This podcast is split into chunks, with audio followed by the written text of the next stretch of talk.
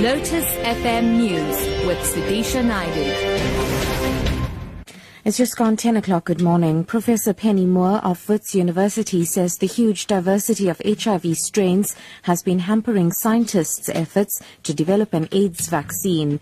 A statement comes after Jinal Bhiman, a PhD student from the university in Johannesburg, yesterday published a study that has significant implications for the development of an AIDS vaccine. The study describes how the changing viral load in an HIV-infected person can promote a generation of anti antibodies that can neutralize a wide range of HIV strains. Professor Moore has described Bhiman's study as fascinating.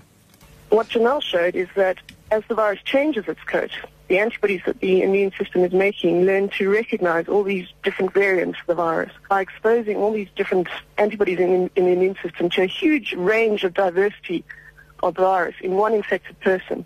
You're teaching the immune system to be able to tolerate this diversity, and that's how broadly neutralizing antibodies develop.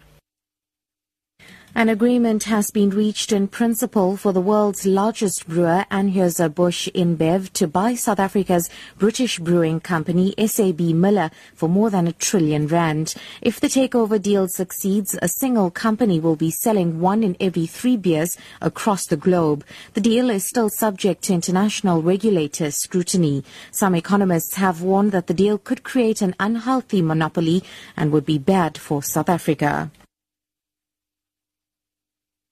Moving abroad now, the human rights group Amnesty International has accused Syrian Kurdish fighters of forcing thousands of people, mostly Arabs, from their homes in areas they have captured from IS. It has urged the West not to overlook potential allies were war crimes. The BBC's Jim Muir reports. As in northern Iraq, it's the Kurds in northern Syria who've emerged as the US-led Western coalition's most reliable and cohesive allies on the ground. But Amnesty said they're guilty of war crimes for demolishing homes and forcing civilian populations, mainly Arabs, to leave areas the Kurdish fighters have captured from IS. In one village, Husseiniya, Amnesty said just 14 buildings were left standing out of 225. It quoted Arab villagers as saying they'd been told they would be shot if they stayed, or denounced as terrorists and bombed by the Americans. And finally, cybercrime is a growing global phenomenon and South Africa ranks among the top three countries when it comes to victims of such crimes. More criminals are exploiting the speed, convenience and anonymity of the internet to commit a range of crimes that know no borders.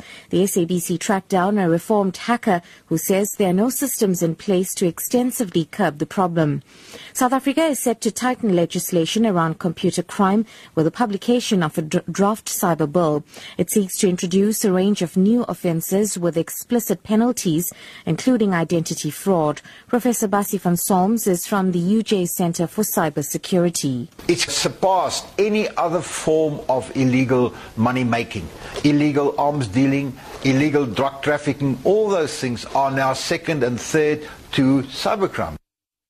Top story Professor Penny Moore of Wits University says the huge diversity of HIV strains has been hampering scientists' efforts to develop an AIDS vaccine. For Lotus FM News, I am Sudisha Naidu. I'll be back at 11.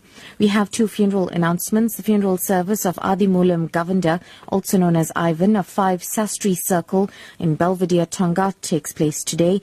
The body will lie in state at the residence from half past 10 to half past 1, proceeding to the Tongaat crematorium for cremation at 3 p.m. And the funeral service of Makiyama Phillips, known as Auntie Violet of Summerfield Road in Unit 2 Bayview, Chatsworth, takes place